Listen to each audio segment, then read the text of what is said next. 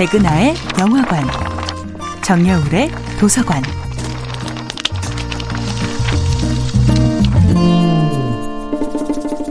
안녕하세요. 여러분과 아름답고 풍요로운 책 이야기를 나누고 있는 작가 정여울입니다. 이번 주에 만나보고 있는 작품은 캐서린 맨스필드의 가든 파티입니다.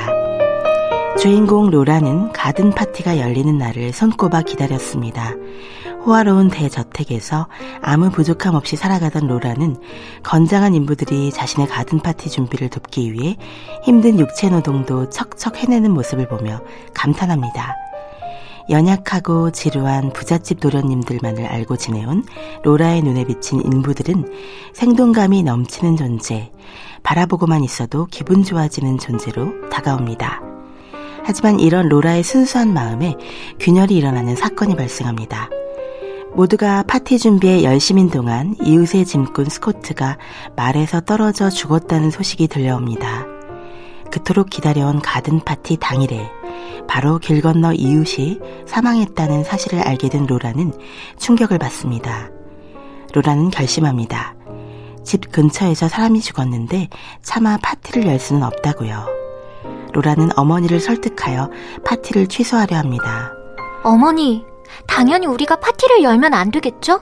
악단과 손님들이 오잖아요. 파티 소리가 그들에게도 들릴 거예요. 이런 결심을 어머니에게 말하자 어머니는 로라를 오히려 이상한 아이로 취급합니다. 로라, 넌 참 엉뚱하구나.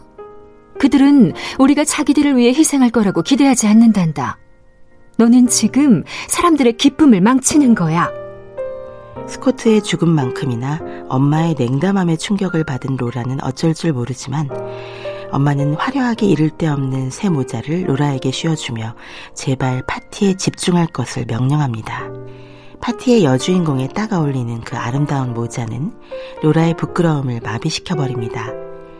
로라는 몰려드는 손님들과 흥겨운 음악, 현란한 파티 장식과 맛있는 음식 속에 파묻혀 내 이웃의 죽음을 애도하는 의미에서 파티를 취소해야 한다는 애초의 신념을 접고 맙니다.